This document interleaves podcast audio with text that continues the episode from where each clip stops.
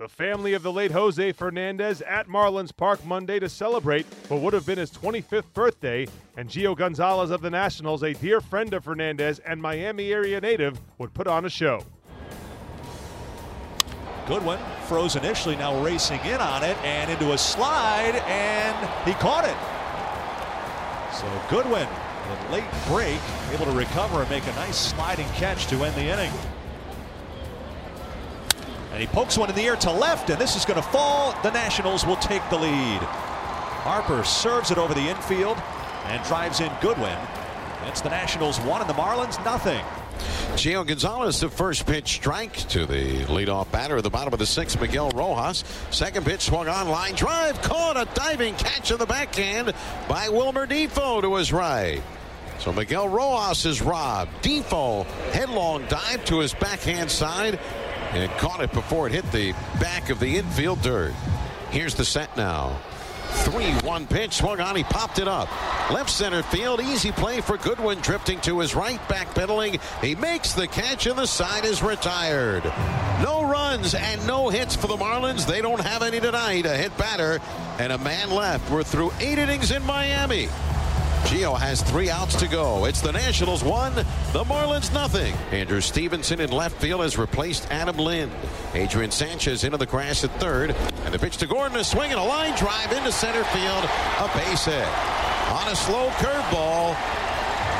At 73 miles an hour, Gordon lines it into left center field. And the no-hit bid of Gio Gonzalez comes to an end. Popped up. This should do it. Zimmerman squeezes it, and the Nationals win game one here in Miami. Gio Gonzalez gets the congratulations, his ninth win of the year. One of the best outings of his career, a no-hit bid through eight innings, broken up by D. Gordon. Sean Doolittle shuts the door, and the Nats win 1 0.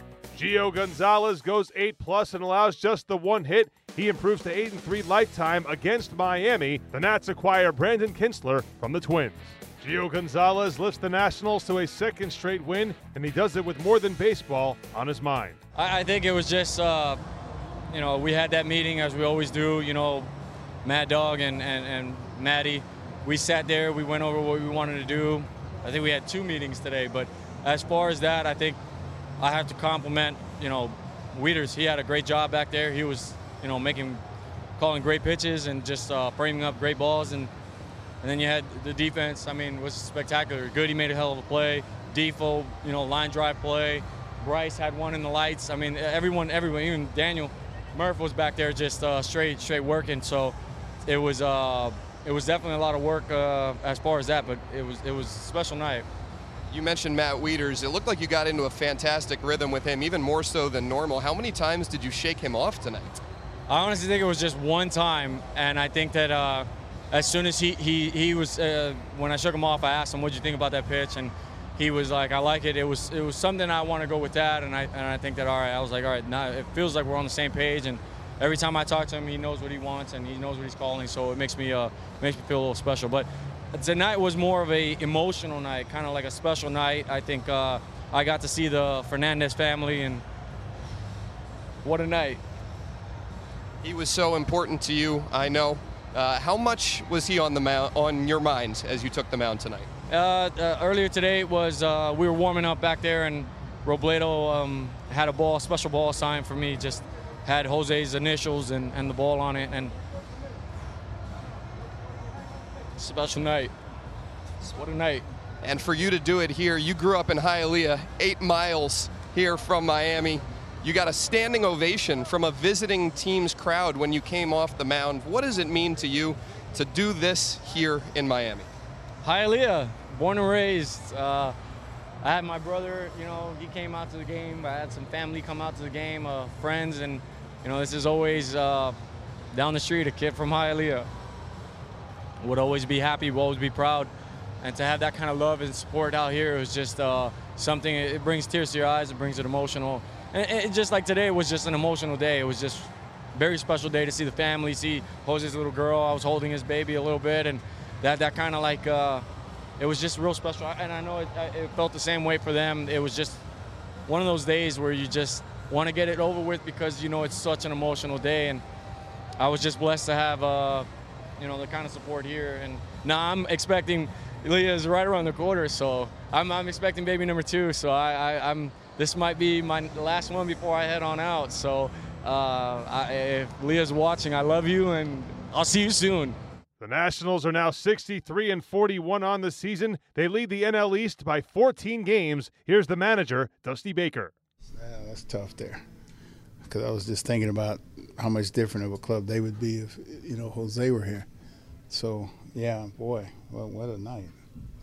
With that on his mind, um, does that make what Gio did tonight even that much more special? Well, he was really focused and, and very calm, and uh, best I've seen him and uh, and the longest I've seen him. So I mean, we are all hoping for it. Nobody was saying anything. You know, he knew it. The fans knew it. Everybody knew it.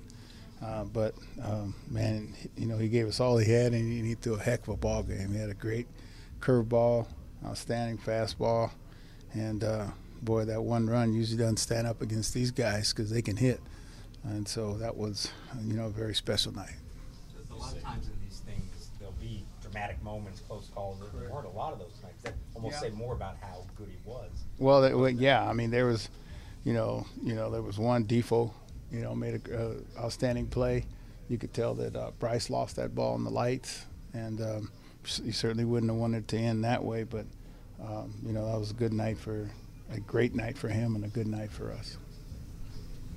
You say anything as you're taking G off the mound there in the night? No, no, there wasn't a whole bunch to say, and uh, you know, the guys were congratulating him. You know, everybody wanted to be that, you know, that guy that made that play to save the game, you know, for him. So, but uh, yeah, I mean, he was he was outstanding. Um, you know, Urena was great over there too. I mean, you know, he threw the ball great, and uh, so that was a good, crisp ball game, well played ball game, and uh, I'm just glad we came out on the top end. Dusty, the longer that we go into the season with Gio's numbers staying where they are and even improving a bit, mm-hmm. how do you kind of encapsulate what he has meant to this club this season? Well, I mean, you know, you know, last year, you know, he had a 500 season. This year, he's he's one of our main guys, and uh, he's he's going deeper and deeper in games. His pitch counts are coming down. Um, you know, the guys are staying sharper because he's throwing more strikes, and so, uh, man, I mean, we'll take that and and more and all the way through October, hopefully.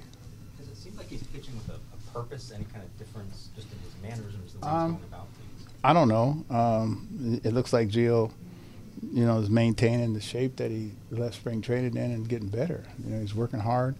His weight's great.